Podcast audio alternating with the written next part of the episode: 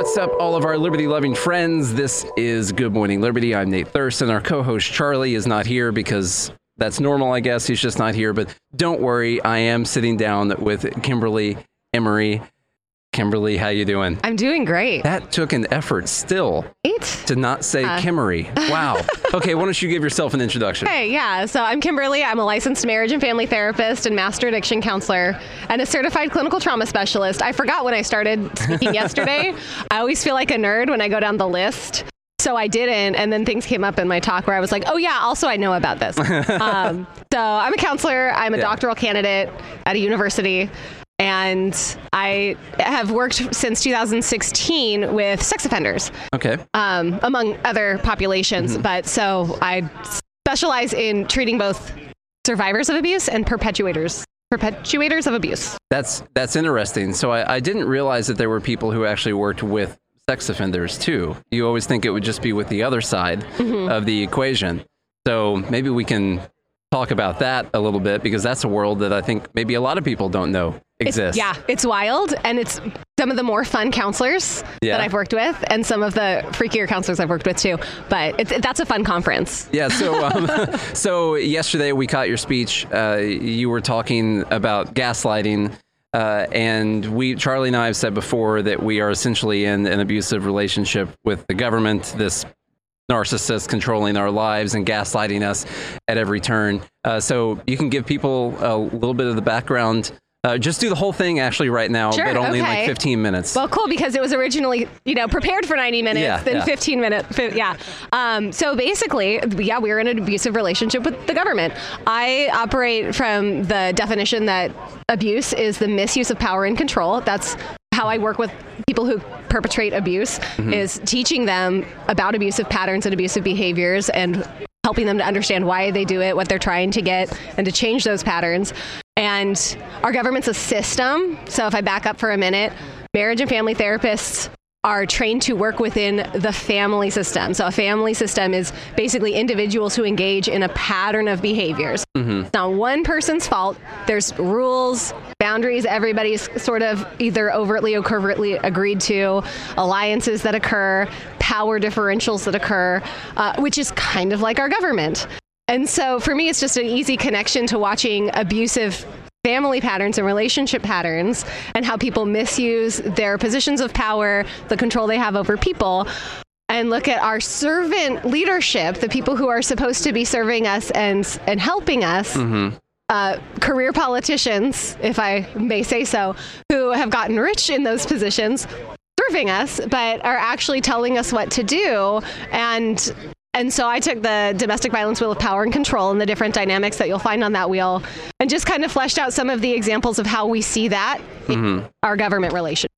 Well, so we talk a lot about gaslighting, and it's actually something we've been doing this podcast for five years now, and we didn't start talking about gaslighting until maybe two years ago.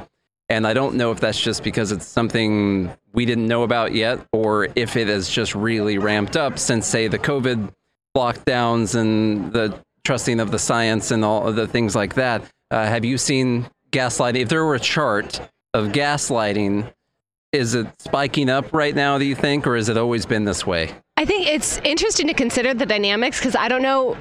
I mean, I'm like an elder millennial, and so I don't know. I can go back to historical examples that I don't quite remember, or I was too young to really understand.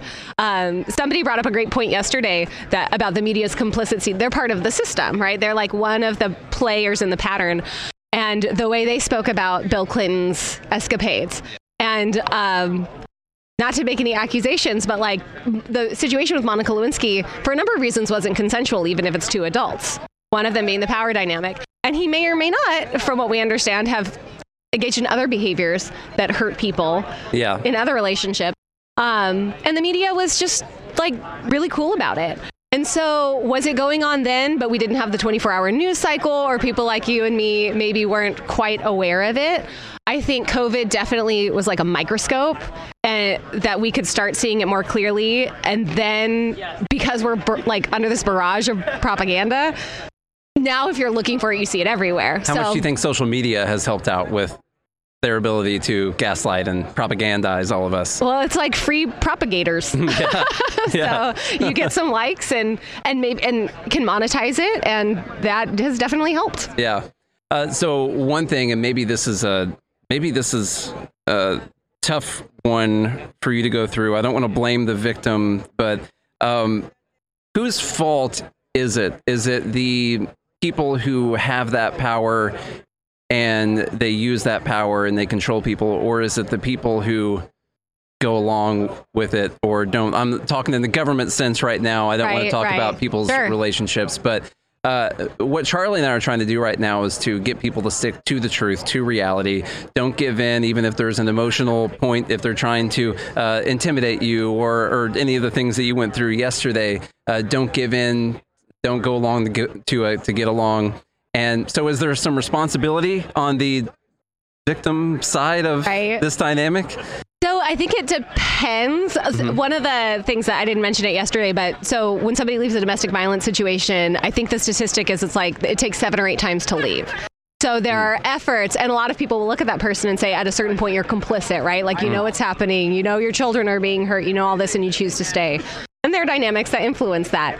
So I think when we look at our friends and family members who have bought into the not quite reality, mm-hmm. uh, they're influenced by a system that at, at, a certain point there's that conversation about reality and like you can br- lead somebody to water right like mm-hmm. you can help them see and they're like mildly complicit but but not but it's still the onus is on the abuser the yeah. yes the actual person that's so, that's doing it they all they do a good job keeping everyone in a constant state of fear right. and so you're in that you're in like a fight or flight kind of mode you're scared and they tell you that they're going to right. protect you with whatever thing and that's a good way to get people to to stop thinking objectively right. about things right Right. And I mean, I would add something that just kind of pops up for me is I think where the complicity comes in is when you turn around and perpetrate. Mm, so, like yeah. yesterday, we talked about the pendulum, and so mo- most people who are abused don't actually turn around and perpetrate abuse, mm-hmm. but many people who perpetrate abuse have been abused, and so you'll see it in trafficking survivors that they've been in these like really toxic, horrible relationships, and when they get the opportunity, they actually swing to sometimes abusive behaviors. And so I think yeah, when somebody's been manipulated and their abuser has kept them in this system, mm-hmm. The second they get the opportunity to try to break out and they perpetrate the abuse, right? Like they name call people who are trying to have a reasonable conversation. Yeah. Call you yeah. name. Yeah, they um, don't invite you to.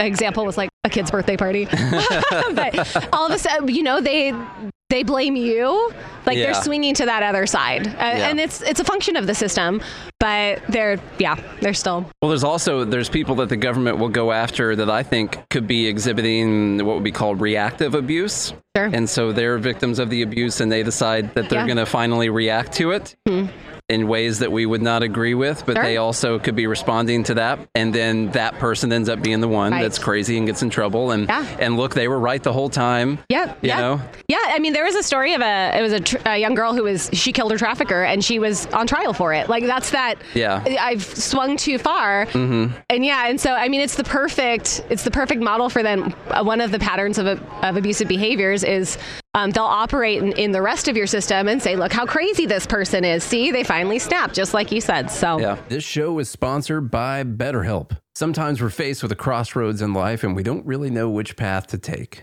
Maybe you're thinking about a career change or feeling like your relationship needs a little love. Whatever it is, therapy can help you map out your future and trust yourself to find the way forward. I've done therapy in the past, and honestly, it helped me quite a lot changed my life, made me who I am today. And our co host, Charlie, he's still using BetterHelp to this day. So if you're thinking of starting therapy, give BetterHelp a try. It's entirely online, designed to be convenient, flexible, and suited to your schedule. Just fill out a brief questionnaire to get matched with a licensed therapist and switch therapists at any time for no additional charge. Let therapy be your map with BetterHelp. Visit betterhelp.com slash GML today to get 10% off your first month. That's betterhelp, H-E-L-P dot com slash GML. I'm, I'm interested in the process for uh, broadly helping the victim, and you said you also talk to perpetrators. Yeah. And so, what is it normally that the victim needs to realize or overcome? I know there's not one simple thing. Right. There's so many different Yeah. things, but is it do they la- lack uh, self-respect, self-confidence, uh, things like that? Yeah. Uh, I mean, yeah, and so when you look at the the patterns of abuse, they're designed to take away your sense of self esteem, take away your sense of autonomy, um, take away your ability to believe in yourself or that the world is safe. Make you. There's a an image that was presented to me once. It's like living in a home and there's monsters outside. Like the the second you open the door, the monsters are going to get you, and you're being told like you have to stay in the home because it's safe, right? So uh, first, you just you have to bring reality in a as a therapist. It's in a non-judgmental, loving way that balances this. Here's how you're seeing the world, and we understand why. And it's going to take you a minute. So the physiology of trauma changes the way your brain and body work, and it you can be presented with all of the truth in the world, but it's going to feel in your body like that's not real. Interesting. So you have it's it's the gentle push and pull uh, of let's come to reality, and you you are welcome to live in the reality that your brain and body are telling you. It's miserable, but you're welcome to stay that way until you have the motivation or something shifts for you that you're ready to start to challenge those beliefs. Okay. Okay. Now, what about on the perpetrator side? You said you work with Yes. Uh, uh, so, what are you trying to get them to realize, overcome? What's the epiphany that they need to have to be reformed, if that's a thing that can happen? Sure. And it is, and it's one of the Yeah. hardest things. It's what I um, I educate other counselors, and oftentimes I'll hear them say, "I'm never going to work with sex offenders." Mm-hmm. In some states, you won't be allowed to unless you've done the trainings that I've done. In in states like smaller states, you might they might show up on your door, and the government the government hasn't you know organized anything to manage who sees them, so Yeah. you might be working with one. It all starts with accountability, and that is often the biggest hump. I think it's the very first step in treatment. Like you have to own what you did mm-hmm. without any kind of caveat, minimizing, shifting the blame. We call them thinking errors. and I'll spend a ton of time in that part. And once it clicks, the rest of it, like the impact on who you've hurt starts to change. Understanding why you're engaging that behavior starts to change. Making pa- changes in the patterns in your world so that you don't engage in those. All of that shifts after you just own that you're doing it. And I haven't, you know, thinking about the government, I haven't heard that. No, no, they can't. They can't admit when they do anything wrong. We talk about that a lot because I'll go through my spiel on that. They can't admit wrongdoing because that means that they can do things wrong, which means you can question them anytime they want you to do anything because they're capable of being wrong about things. So therefore, you should question them. So they have to be this entity that can't be wrong about things to actually have that power and control over everyone. I don't. A lot of these people are not going to admit. Maybe they could. Maybe you could uh, start a business where you counsel uh, reform politicians. You know. So I've considered, I mean, it'll never, I don't have any am- grand ambitions, but I'm like, I should run for an elected a position. And my slogan would be like, DC needs a sex offender therapist.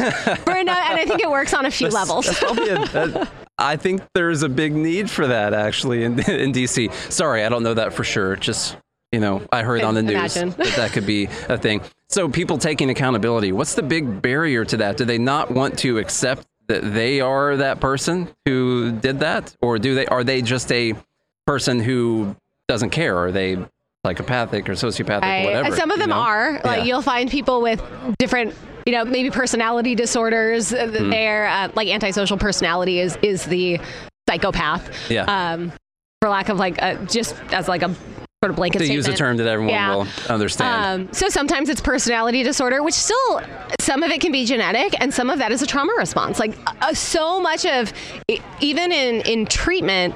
We don't. I would never call a client like you are a sex offender. And when I teach students, I don't. I don't talk about abusive people. It's people who perpetuate abuse because we're trying to help extrapolate. Like you're not the monster that you are acting like. You're a human being with a beating heart, and and you bleed like I bleed, and you've really really hurt people. And I think for just owning that they're capable of doing that, or owning that they caused the hurt that they've been trying to pretend they didn't, to allow yourself to feel that is crushing.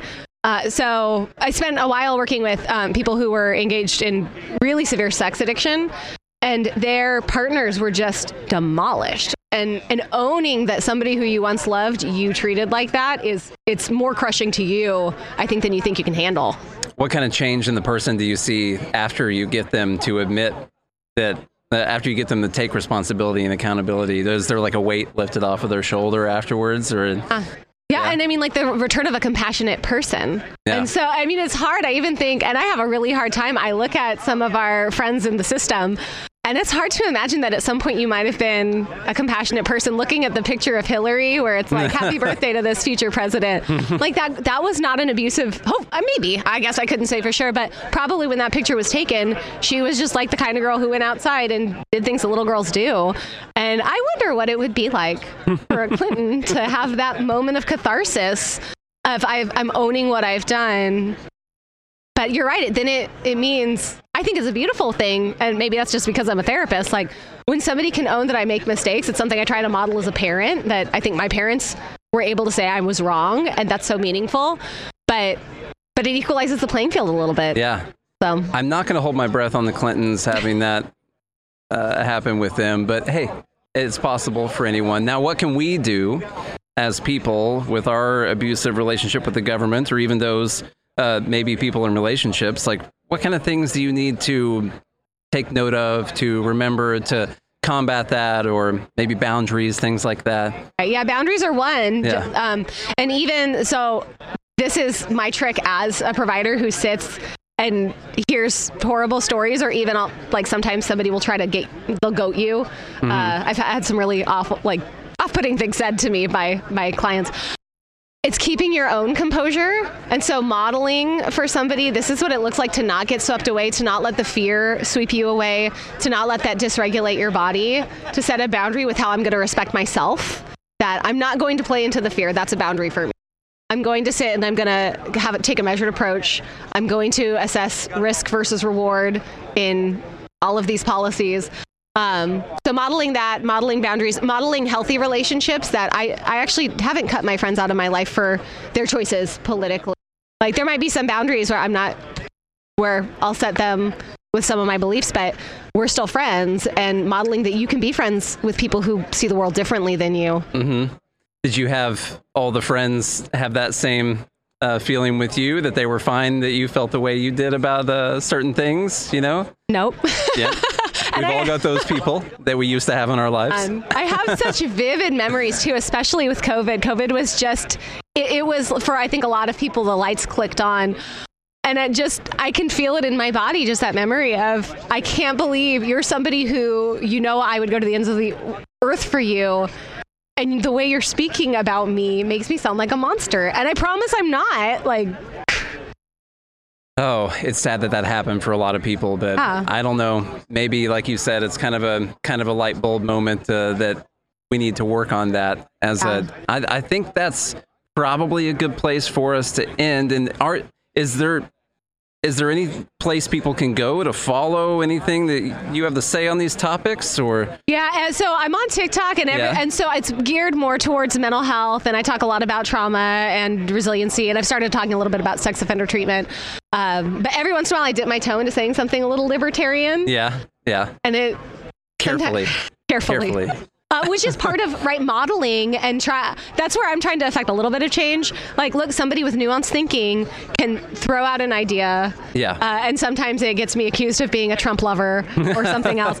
Uh, but yeah so i'm on tiktok at fault line counseling. And Okay. uh, yeah not a whole lot of libertarian content but i think it's you extrapolate take what works for you and bring it to the liberty movement. You probably have a couple new followers with us because uh, pretty much exclusively mental health content these days Uh, yeah. for us.